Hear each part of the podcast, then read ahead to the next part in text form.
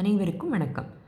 குறவன் உலகளந்தான் ராஜராஜ மாராயன் முதலாம் ராஜராஜனோட 17ஆம் ஆட்சி ஆண்டில் உலகளந்தான் கோல் அப்படிங்கிற ஒரு நில அளவைக்கான கருவியை வச்சு சோழ நாட்டோட நிலம் முழுக்க துல்லியமாக அளந்தவன்.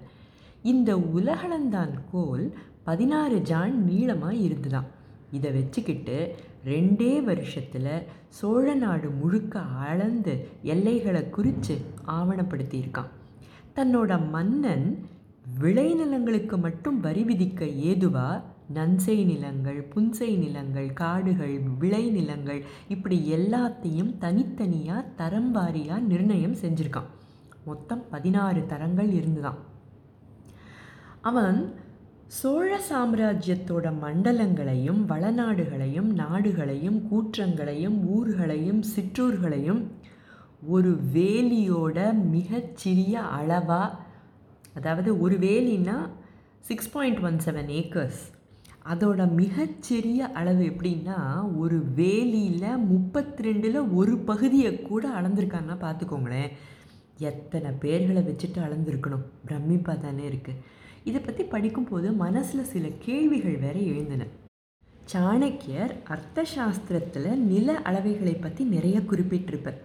பல தமிழ் நூல்களையும் தவிர இதையும் இந்த ராஜராஜ மாராயன் படிச்சிருப்பானோ?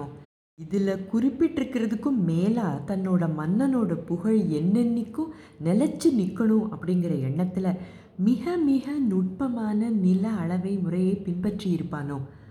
அக்பரோட அவையில் நவரத்னங்களில் ஒருத்தரான ராஜா தோடர்மால் இந்த மாராயனை பற்றி கேள்விப்பட்டிருப்பாரா?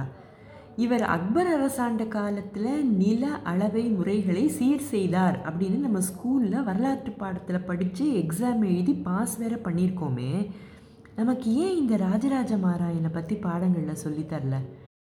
சத்ரபதி சிவாஜி கத்தி அப்படிங்கிற அளவுகோலை வச்சு தன்னோட ஆட்சிக்கு கீழே இருந்த மராட்டிய நாட்டை அளந்தானே, அவனுக்கு இந்த மாராயனை பற்றி தெரிஞ்சிருக்குமா?